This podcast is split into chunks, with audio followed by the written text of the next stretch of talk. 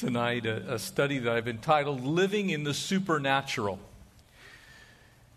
We, as the body of Christ, because we are indwelt by the Holy Spirit, the same Holy Spirit, by the way, which raised Jesus from the dead, the same Holy Spirit that hovered over the waters in creation, the same Holy Spirit that empowered the first century church to do miracles and signs and wonders, that Holy Spirit dwells within you. That same power is available in every area and every aspect of your life.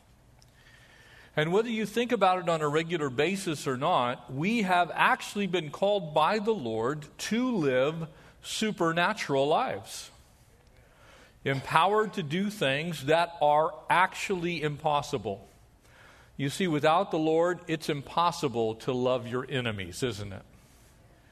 Without the Lord, it is impossible to love those who persecute you and do evil against you.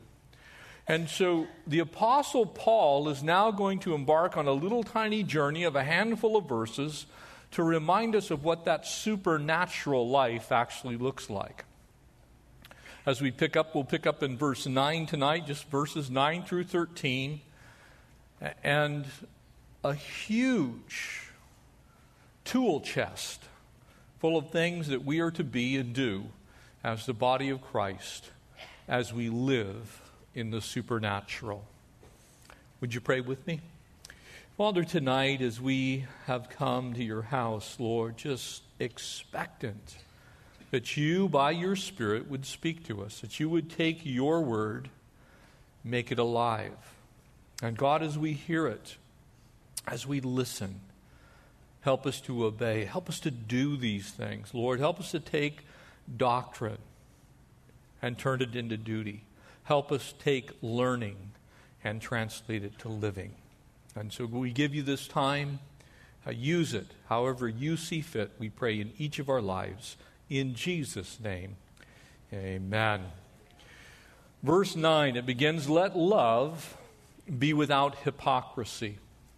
You're first going to see three things that are personal, three things that are your personal duty, and then three things that will follow after that that begin a long list of those things which are our duty to the rest of the people on this planet. Whenever you find the duties of a believer, whenever you find living listed, it always has to translate into action. Because it is what you do with what God has translated into your life that really matters. You can know about a lot of things, but if you do not use them, then they are like tools in a tool chest that have not been used and will just eventually rust away and be of no value at all. So it begins with three things for each of us to consider and to do. Let love be without hypocrisy. Abhor what is evil. Cling to what is good. Be kindly affectionate to one another with brotherly love. In honor, giving preference to one another. Not lagging in diligence, fervent in spirit, serving the Lord, rejoicing in hope, patient in tribulation, continuing steadfastly in prayer, distributing to the needs of the saints, and given to hospitality. Can I ask you a question? What is your life? What is your living? tell other people about your Savior? What does your life and what does your living tell other people about our Savior? What do people know about God because they know you? What, would, what conclusion would someone come to from watching you live your life? What would they think about the God that you serve? Pretty important question, isn't it? Pretty important question, isn't it? Because if the Great Commission is to go ye therefore into all the world and make disciples of all nations, if that's the Great Commission, you see, when you make disciples, you make followers. And followers are supposed to model the teacher. They're supposed to imitate someone who's teaching them how to be that way. If that's you, then you have been called to be every last one of these things. It's not just about knowing God's grace, that's the essential first step. It's by faith believing. But once you believe, it's living. And it's a supernatural life. You see, there's a lot of things that we can do with our time. Amen? We live in the most gratified society that's ever existed on the face of the earth. As I drive home and go down PCH, I could probably stop 200 times before I get home and pick up some kind of fast food, go into some market and get some treat. I mean, I could die of Twinkiedom before I got home. I could stop in and pick up parts for my truck. I could go to, I think there's three CVS's now and a couple of supermarkets, all manner of stores. There's a dozen pet shops. I can get donuts. I can get boiled crab if I want to on the way home. We live in the most self satisfied and gratiated group of human beings that have ever existed on the planet Earth. And I'm not suggesting to you that all those things are, are wrong. I'm asking you a question where are your priorities? What are you doing with the Spirit of God that's been placed within you? Because there's a lot of things to do with your time. We, we have not one, not two, but three major sports going on right now. Actually, we have four because we have hockey season coming up. But you can watch a hockey game and a basketball game and an NFL game, and you can watch the Dodgers who are currently slaughtering the Cubs right now.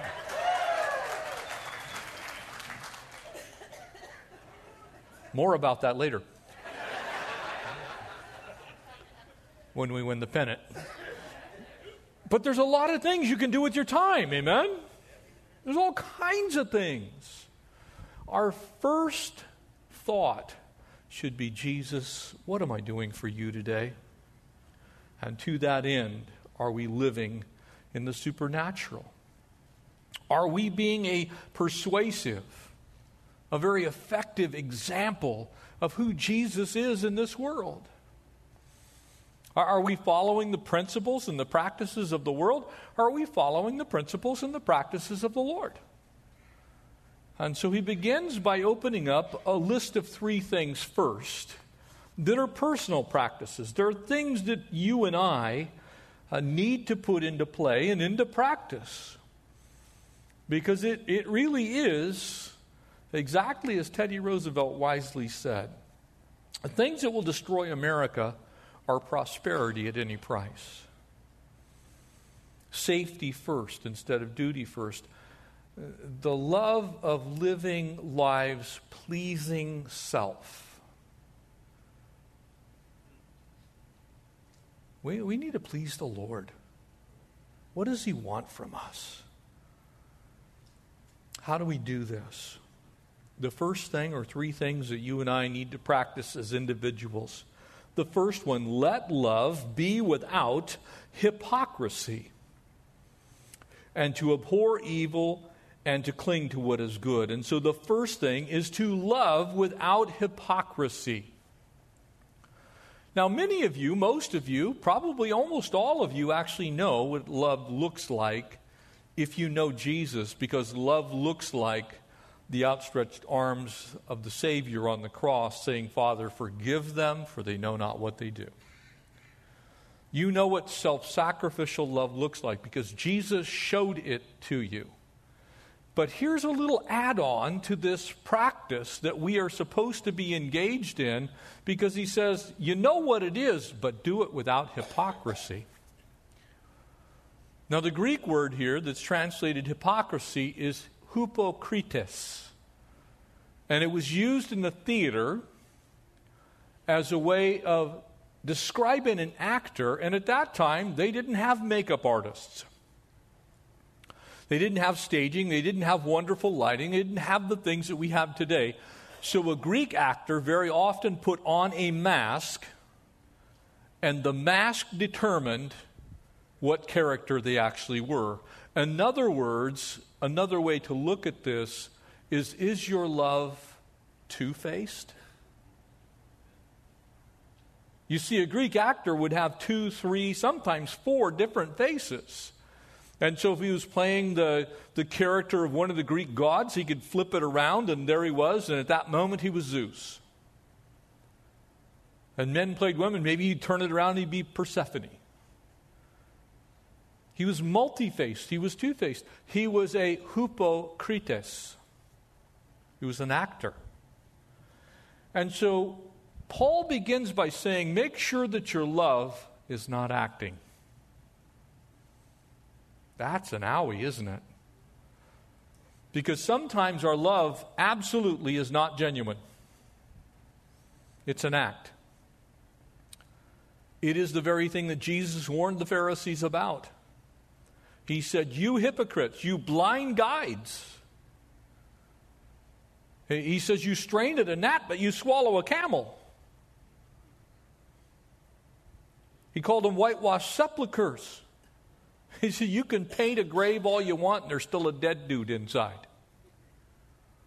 It's still unclean. Let your agapeo, your agape love, which came from Jesus into your life, that you are to share with others as you trans- translate the, the Great Commission into action in our world. As you're sharing the love of Christ with people, let that love not be hypocritical. Don't let it be two faced. Let your righteousness, he's saying, be real. You see what the Lord reminded the Pharisees of as he was chastising them again. He said, Look, you can boil this whole thing down to love God and love people. Love God, love people. Love is more important in your life than any other spiritual gift. Can I tell you that? Your Bible says so, by the way. Now abide in these, Paul says, 1 Corinthians 13 13. Now abide in these faith, hope, and love. But the greatest of these is love. John in his letters would say, go so far as to take it all the way that God himself is love, and he who does not love is not of God. That's pretty strong, isn't it? So make sure that your love is real. That's a personal duty to you and to me. We need to make sure our love's real. A second thing, these are duties. You need to take your doctrine, what you know, and turn it into what you do. These are duties. Amen? They're things we do. They're things we do. They're not things we know, they're ways we live. This is supernatural because you know what? Sometimes my love can get hypocritical. And you know what I'm saying? You're walking down the hallway, oh, praise the Lord. You're not praising the Lord, you're mad at God. You're being dishonest with people, being dishonest with God. Let your love be without hypocrisy. And then he says, and also, you have a duty to hate evil. And here's why we are to love what God loves, and we are to hate what God hates. God hates evil. The fear of the Lord, beginning with wisdom, the fear of the Lord is to also, Proverbs 8:13 says, the fear of the Lord is to hate evil. To hate it. Now, here's the problem sometimes we don't hate evil all that much. Matter of fact, not only do we not hate evil, we kind of entertain evil. We allow evil to come in sometimes, even the front door, not just the back door. Sometimes we allow evil to camp in our living room. It's called a television. Sometimes that evil dwells on your cell phone maybe in the magazine that you read, might be at the movie you're going to go watch.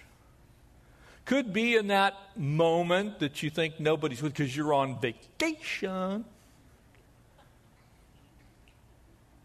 So your hatred of evil descends to a new low. When your hatred for evil descends to a new low, that's not a good thing, that's a bad thing. Your hatred for evil should be the same hatred that God has for it. That means you hate lying, you hate thievery, you hate people who wrongly judge, you hate evil. You hate evil. Are you an evil hater? Or do you kind of play with it? My last trip down to Nicaragua, which, by the way, I'll be in Belize next week, so please pray for me. I'm doing a pastor's conference. Uh, I got a whole bunch of people coming. Pastor Greg's going to be teaching next Thursday night. It's going to be awesome. But when I was in Nicaragua, one of the, you know, I, I didn't really know it when I went down there, but they got a lot of Jaguars there, and I'm not talking about cars. Oh, I'm talking about the kind to eat you. And they had this cage, and it said on there, please don't play with the jaguar. And I'm thinking, well, that's kind of a stupid thing to have to put on a fence. You know, I really hadn't thought about playing with the jaguar. But you know what? I sat and watched that fence.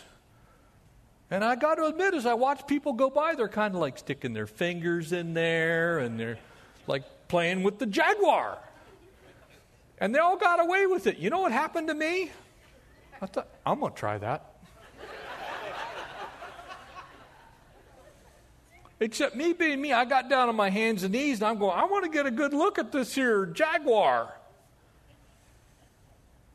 I got my cell phone on. I'm video. I'm taking a video of this jaguar. I'll have to show. I didn't put it up, but we'll, next time we'll put it up for you. I'm down on my knees and I'm in there and I'm like, playing with evil because that thing wanted to eat me. And you know what evil did? I don't know what his name was, I'm calling him evil. evil the jaguar. First, he started out there in the back of the cage, and then he's kind of like, he was doing his little, his jaguar purr. I didn't know jaguars could purr, but they can purr just like a regular house cat. They're also evil, by the way.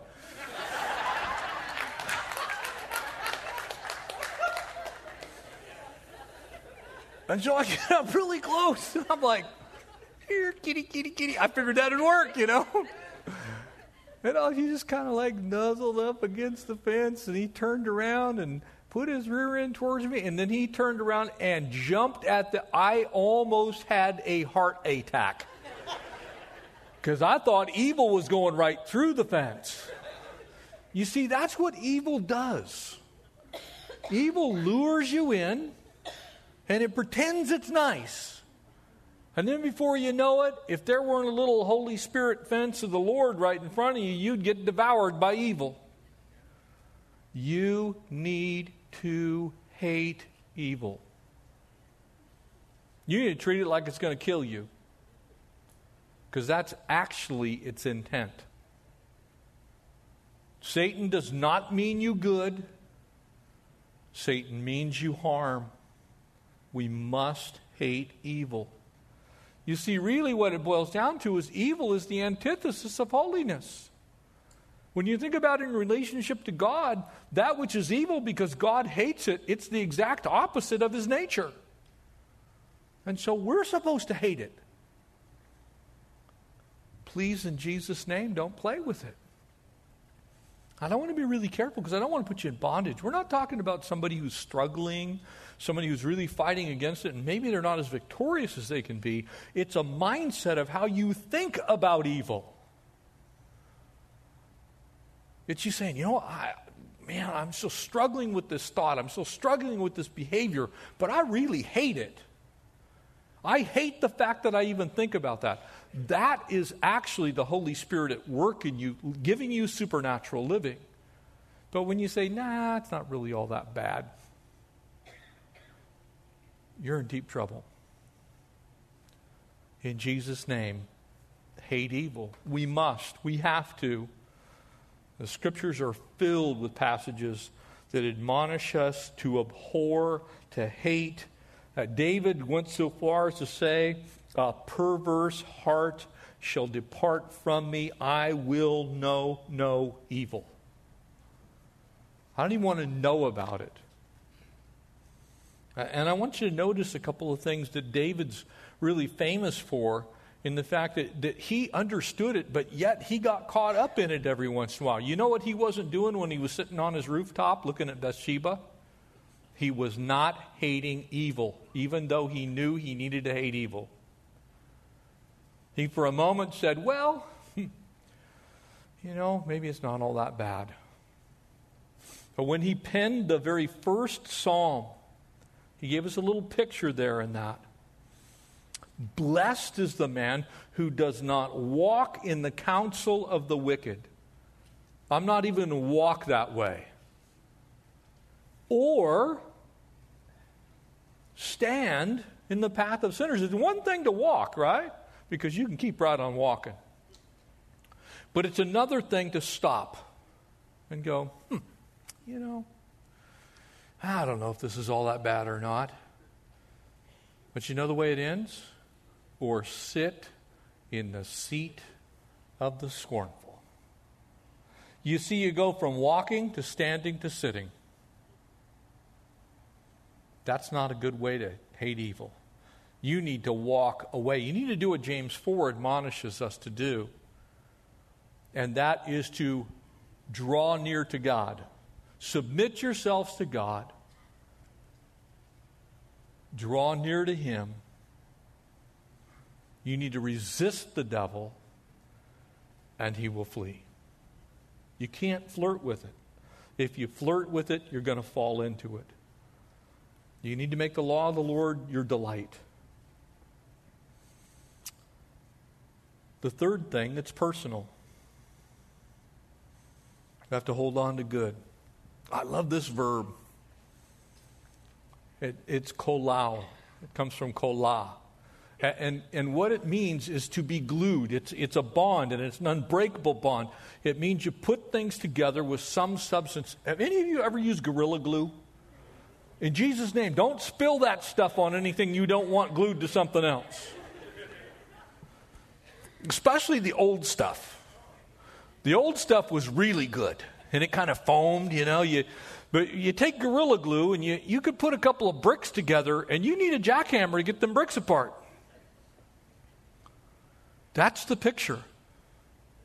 It's exactly what's being said. We need to be glued to good so the good becomes us. You ever think about that? So glued to God, so glued to His Word, so glued to Jesus that if you tore you away from God, it would destroy you. Hold on to what is good. And in this case, good means godly, righteous, holy. You, you, you, see, it is that agathos, which is inherently right, it's worthy of praise. You're to be glued to that which is worthy of praise. Ultimately, who alone is worthy of praise? God. So anything that points people to God, glue yourself to that. Anything that doesn't point people to God, don't glue yourself to that, and in fact, hate it. It's actually pretty simple, isn't it? Love God and people supremely, hate that which is evil, and glue yourself to the Lord. That's a way to live supernaturally. Now, when you think about these things, really what it boils down to, if you want something to get really glued together, you kind of saturate yourself in whatever it is that you're gluing substance. You want to be saturated in the power of the Holy Spirit. You want to immerse yourself in the Holy Spirit. You want to be sucking in so much Holy Spirit. Most of you have done some form of osmosis experiment, probably in the third, fourth, or fifth grade.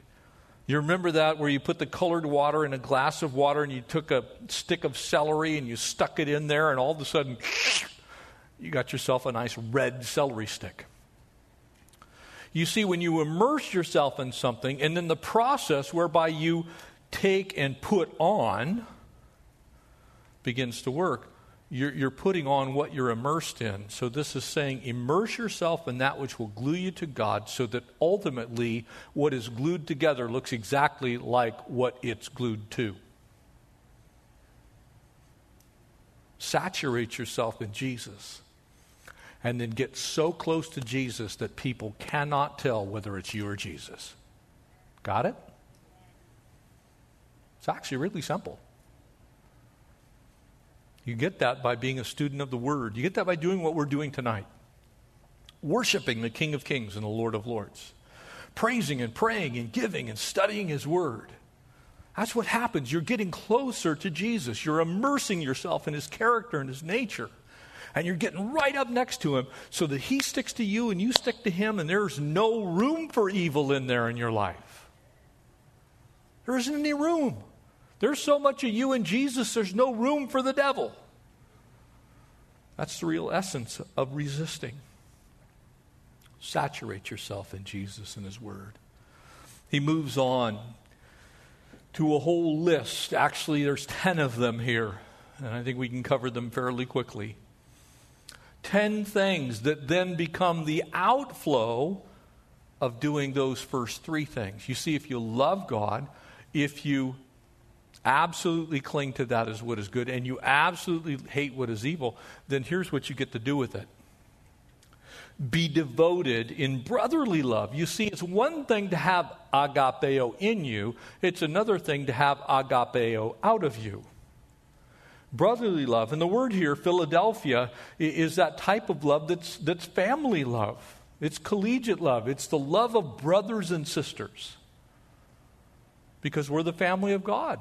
This is saying, look, if someone really loves God, then they're going to love the brothers and sisters. You, you, see, we then are devoted to that kind of love. Now, I don't know how many brothers and sisters you have. I have a brother and a sister that were born by my parents, and then I have five stepbrothers and sisters. So when we were living in our little house in Santee, um, we had a three bedroom house. Obviously, my parents occupied one bedroom, so that left eight, eight kids and two bedrooms. You had to have brotherly love. Otherwise, there'd be brotherly death. You had to learn to get along. You're in that same space. You had to think about what you were doing. And in the same way, we need to love each other as the body of Christ. But you know what? Not everybody's love a bull. Amen? That's why we're supposed to love people that don't love us back. You see, this kind of love is not the kind of love that the world teaches. The kind of love the world teaches is when you can't get anything out of someone, stop loving them. Move on. Do what's best for you. This love says, love them in spite of what they do.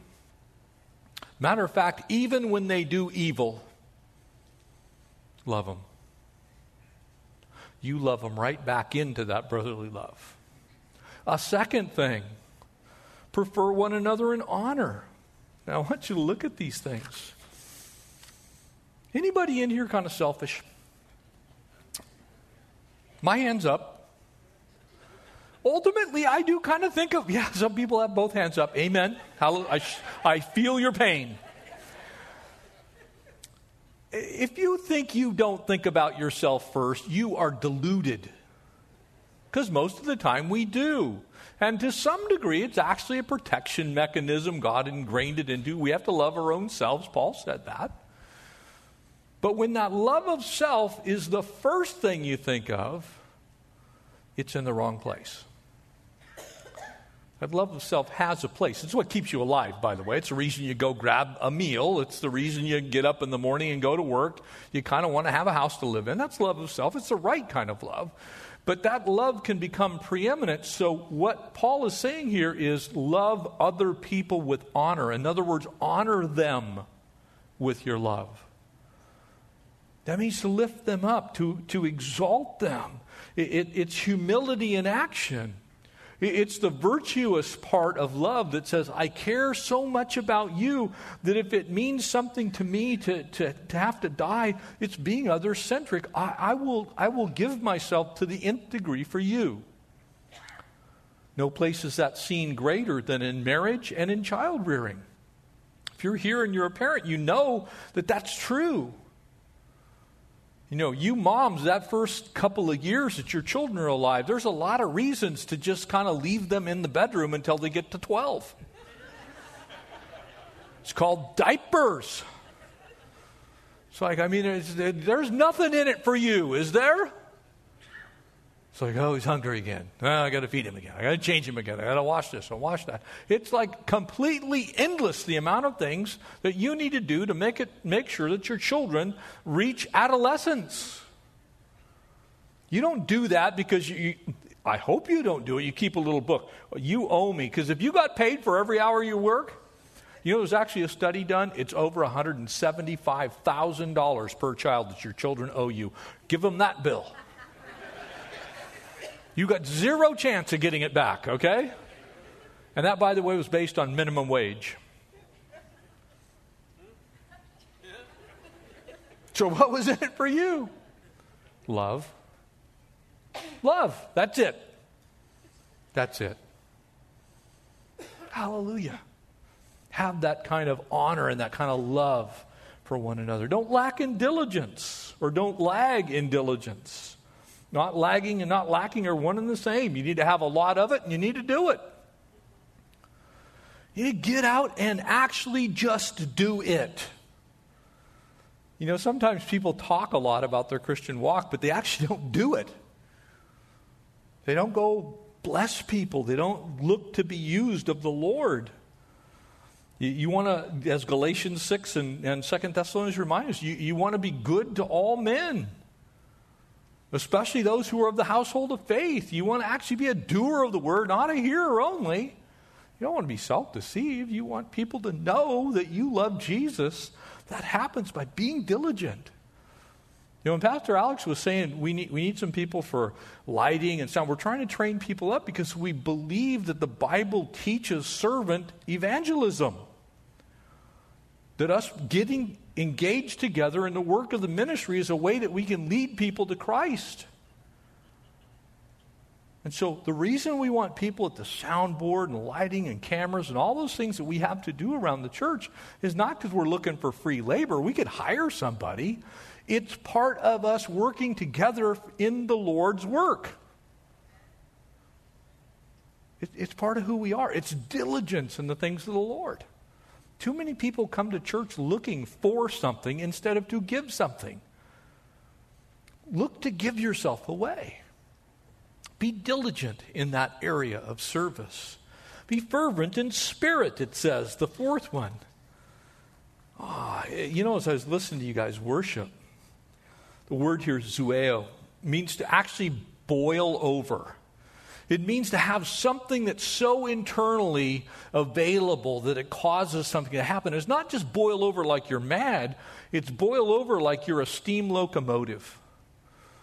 Up where my brother in law and his wife live up in, in Oakdale, outside of there in Jamestown, some of the mining towns, there's a train museum. If you've ever seen a steam engine begin to roll down the tracks, the, the engineer gets on the train and they start stoking up the fire in the firebox, and it takes a while for the pressure in the boiler to get up to speed. But man, once it's going, you can't stop that thing. It's like that. It's as if within you the Holy Spirit has built up a fire. And that fire now is, is producing that incredible amount of steam that has some place to go. And the Lord wants to lay down some tracks and send you on a mission. Fervent in the work of the Spirit, a locomotive that can't wait to get out of the station for God. Fervent in spirit. God, whatever you want to do, wherever you want me to go, I, I want, as Paul said, I want to run as someone who runs with an aim, with a goal. I don't want to box at the air. I, I want what I do to matter. And all brothers and sisters, if we as the church were filled with that fervent zeal for the Lord, who could stop us? Seriously. Who could stop us? A fifth thing he pencils it down just service to the Lord, in serving the Lord. This is taking that devotion, this is taking that fervency, this is taking that diligence, and now doing something active with it. Actually, picking a task and applying yourself to it. Service to the Lord. It's saying, look, I can do that. You know, I, I can't teach. I don't really know that I've been called to do that, but I can bake cookies. You know, we give away to the United States Marine Corps thousands of cookies every month. Thousands. Dwight and the team goes down to Camp Pendleton. They take all these incredible. It's like I go into a coma just smelling going down the hallway. He pulls out a couple, couple of snickerdoodles and I'm gone. But fervent, take that and, and now turn it into service. Do something with it. And people always say, well, you know, I can't do this and I can't do that and I can't do that's what I hear. I can't do I'm not gifted in this, I'm not gifted in that, I can't do this. Do you know just loving people is a gift? You can serve the Lord by just loving people. Wander around the hallways and find somebody who looks like they're having a bad day and put the love of Jesus on them. It's not that hard. Maybe for the introverted person, that's a little difficult, so let me give you something to do. There's always trash in our parking lot. Serve the Lord. Wander around say, you know what? This is God's house. I'm going to pick that trash up. That's serving the Lord. It doesn't have to be a five point Bible study. Giving of your time, your talent, your treasure, your service to the Lord is as easy as saying, I can do this, I want to do it for Jesus. We have so many areas that you can serve in this church, it's almost mind boggling. We have over 50 different ministries here. Five zero. We have hundreds of missionaries in the field. They could use some letters of encouragement. We have mission trips every month. We need more people to go. See what I'm saying? So you may not be able to go into the mission field yourself, but you can go on a mission trip. Or maybe you can just pay for somebody else to go. That also is service. The sixth thing rejoice in hope. You see, we get to rejoice. Here's this cool thing we get to rejoice. I'm going to heaven. I don't know about you, I'm rejoicing. I'm going to heaven. But I also get to do that rejoicing in hope. My, my life verse Beloved brethren, be steadfast, immovable, always abounding in the work of the Lord, knowing that your labor is not in vain in the Lord. It's rejoicing in hope. There's an end to all this striving. There's an end to this living. There's an end to this stuff. And the whole time we're here, we get to rejoice in the Lord Jesus. But I'm also rejoicing in hope that I'm going to go home one day. And for some of us in this room, it's going to be sooner rather than later. And I'm not bumming you out. Look, if you love Jesus, your reward is waiting for you. It's not like, a, oh man, I'm going to die. It's like, awesome, I get to die.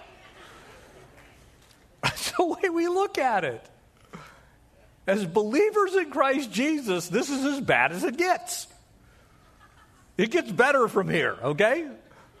So I do my rejoicing in the hope that every day that I'm on this planet, I'm one day closer to Jesus.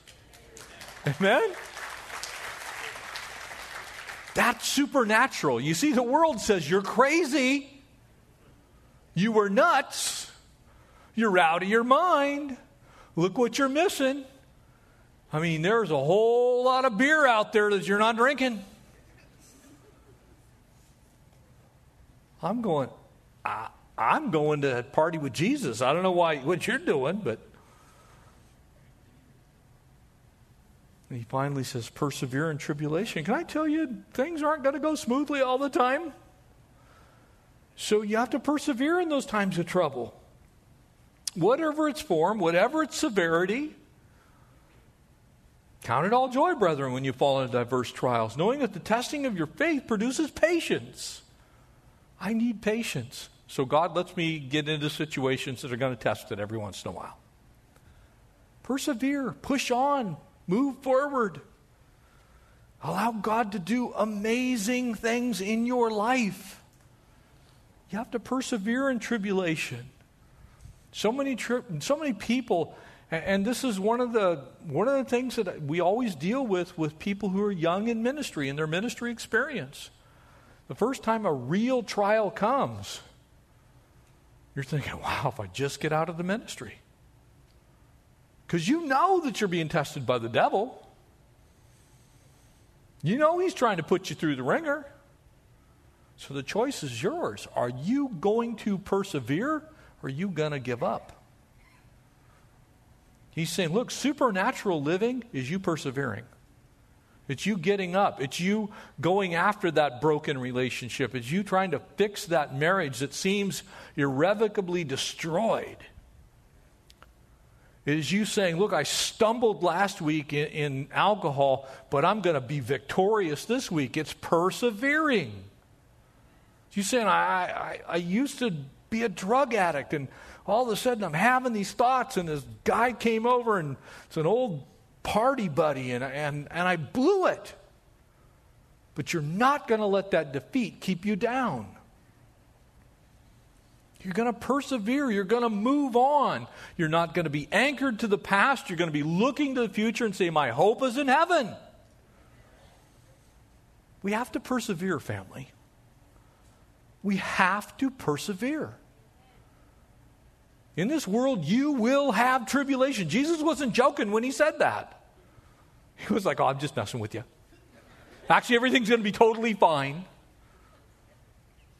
He was saying that to the disciples.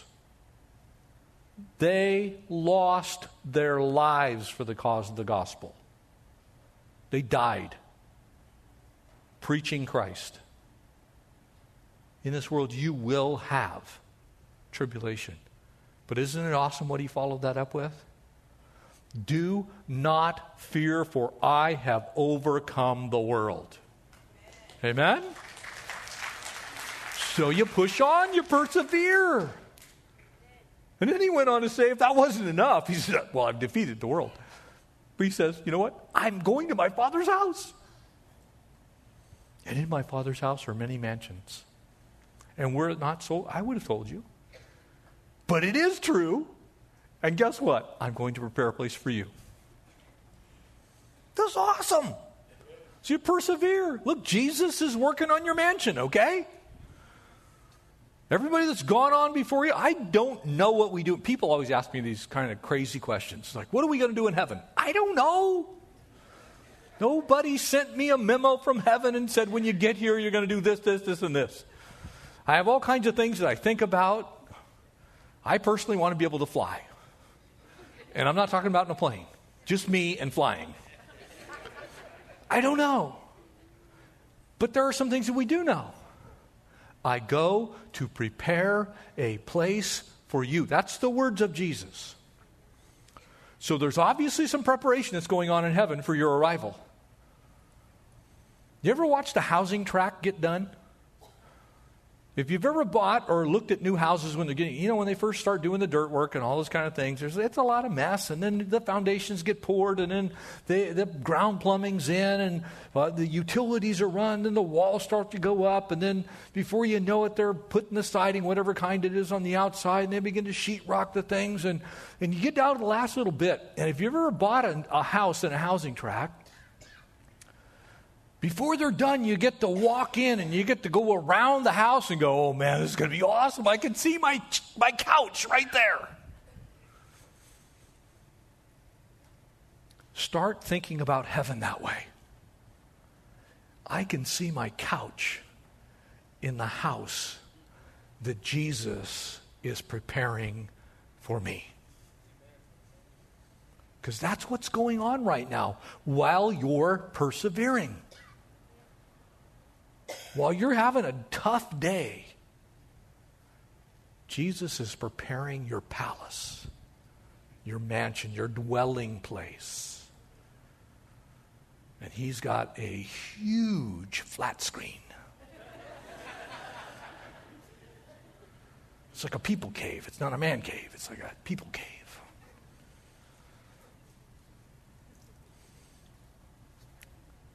Persevere in tribulation, he says. Then he goes on. He says, Be devoted to prayer. Be devoted to prayer. It's a Greek word, proskarero.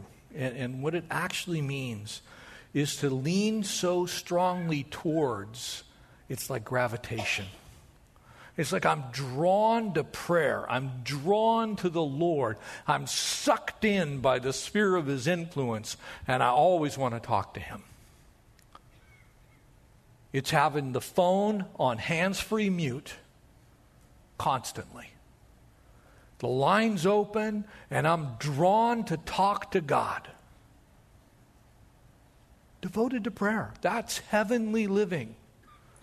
That's supernatural living. It's a prayer life that doesn't just go to God when things are wrong, doesn't just go to God when there's a need, doesn't just go to God when there's some kind of problem that you need solved, but you're talking to God constantly. I have some crazy conversations with God.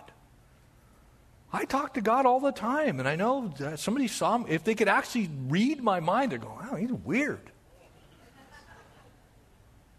I'm like, Lord, I, I ask God which street to go down when I'm driving. I'm dead serious as a heart attack. I'm driving, like, Lord, should I go down Carson? Should I turn, you know, go down Sepulveda? Which one, you know, Lomita? What do I do? You know, Lord. I'm just talking to God about silly things, seemingly. Because you know what? He knows everything and I don't. He knows everything and I don't. Why wouldn't I want to miss traffic? You have not because you ask not or you ask amiss. So I'm asking him which street to go down. I know that. Maybe that's new news to you. But I'm telling you, that's the kind of gravitational force that God has by the power of the Holy Spirit to draw you to Him if you are willing to be drawn. If you're willing to let God suck you into His sphere of influence to where you're just communicating. It's rather like Connie and I. She finishes my sentences. We're sitting down. She'll ask me, where, do you want to go to eat? And I don't even, she hasn't finished the question. I'm saying, oh, just go to Red Onion. Yeah, that's exactly what I was thinking. You know why that is? Because we're linked together. The two became one, and we kind of think the same. You want that with God.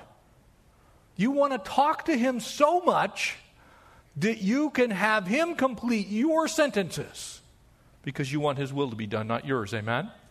You want Him completing yours, not the other way around. Amen? Don't tell God what to do. That's a bad thing. Do not nag the Lord, it never works. But you want to be sucked in by the gravitational pull of the Lord, by the power of the Holy Spirit, so that when you're in that space, you and God are like this. You want that kind of prayer life. You want to be devoted to it. You don't want to just do it every once in a while. You don't want to do it at just a certain time of the day.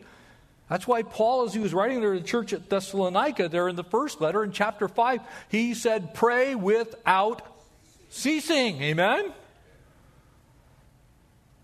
Pray and never cease is what it literally renders in the original language. In other words, you start praying, and as long as you're here, you don't stop praying. Now, it doesn't mean that you quit driving when you're on the. None of that, you know. So do not get down on your knees when you're driving. Be very careful about how literally you take what I'm saying there. But it's it, it put the thing on speakerphone, hands free, and oh, by the way, speed dial. Amen? So in case you get disconnected, it's like re rings automatically. You do those things? oh man, are you going to be living supernatural? Because none of these things are natural. It's all supernatural. You start living that. People are going to look at you. Remember where we started? What do people know by watching you? You're praying without ceasing. You're devoted to prayer. You persevere in tribulation. You're living a life that's so abnormal compared to the world. They're going, there's something really, really different about you. You go through that trial, you go through that test, and people are going, How in the world are you calm in the middle of this storm? Because I know the one who can calm the storm. Right? Supernatural. That's not normal. It's supernatural. Last two things contribute to the needs of the saints. You ever thought about this? And by the way, you've already had an opportunity to do that tonight. We see needs, we simply fill them here. Now, I'm going to say something right now, and it is only for the Lord's glory. We give away roughly one tenth of every dollar that comes into this church. Just so you know what that is, that's the better portion of a million dollars a year. We give it away. It doesn't stay here. It goes to needs all over the world. Some of that's in the form of sending teams as missionaries. Some of that is churches in India. Some of that we're building a church in Haiti uh, here in a few weeks. We have a team going to the Philippines. We've already looked into purchasing a church for the, the body there in the Philippines. We give it away. That's the needs. They can't afford it themselves, but we have it, and we need to give it away. Because a stingy church, God will not bless. Because God loves cheerful givers. So we need to take that very seriously. This last year, we have given to Haiti, Liberia, Uganda, India, the Philippines, Greece, Nicaragua, Belize, Mexico, Peru, Ireland, Colombia, Guatemala, El Salvador, Puerto Rico, Turkey, Houston, Texas, Venice, California, and I could go on a little more.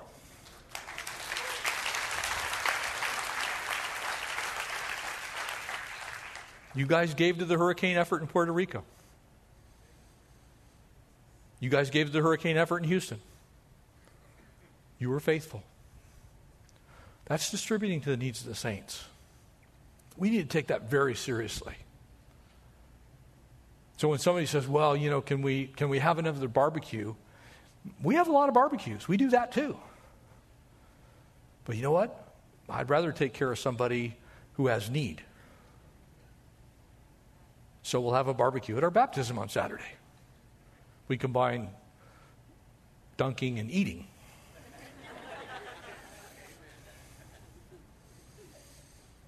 It's interesting because the word contributing there is exactly the same word as koinonia.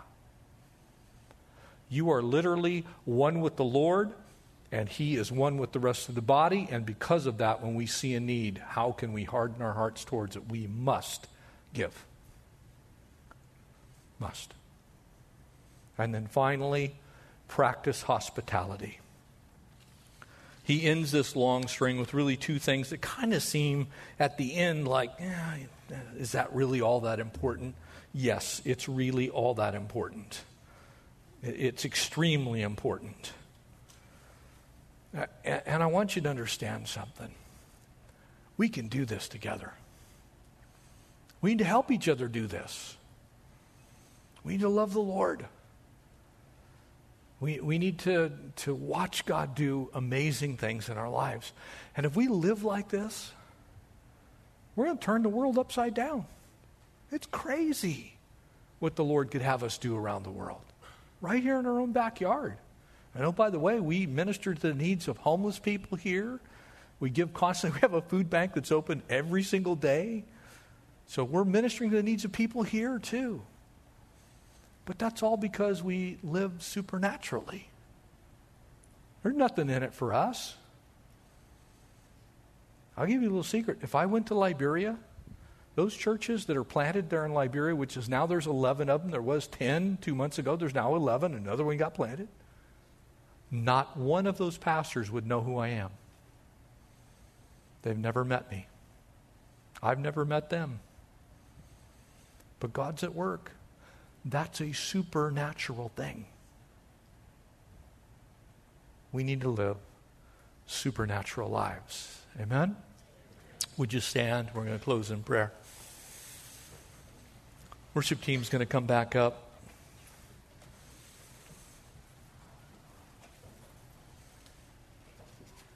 We're going to have the prayer team come forward.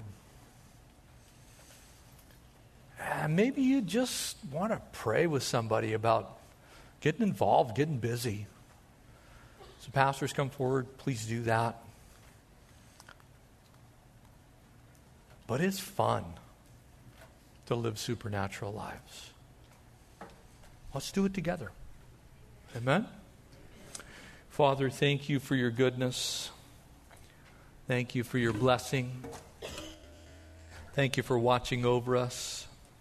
Thank you for keeping us. Thank you for ministering to us, Lord. And these things would be impossible without you doing it. We recognize that, and we pray tonight that you would work mightily by your Spirit, Lord, to cause us to live lives that reflect your glory. Lord, in those areas where we're weak and we need to be strengthened, strengthen us. Where we're strong and we can encourage others, help us to do that.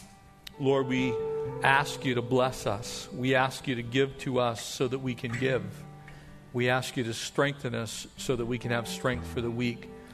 We ask you to do in us mightily, to will and to do your good pleasure. We're grateful, God, for your goodness. Help us, Lord, to live these things out. We ask it in Jesus' name. And God's people all said, Amen.